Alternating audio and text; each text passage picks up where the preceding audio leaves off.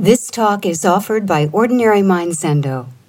Ordinary Mind was founded by Barry Magid, Dharma heir of Charlotte Joko Beck, and is dedicated to her vision of a psychologically minded Zen practice adapted to the needs of American students practicing in the context of their everyday lives. Our public programs are made possible by donations from people like you.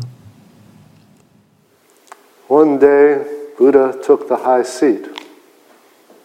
Manjushri struck the gavel and said, "Clearly behold the teaching of the master of the Dharma. The teaching of the master of the Dharma is thus." The Buddha got down from the seat at once.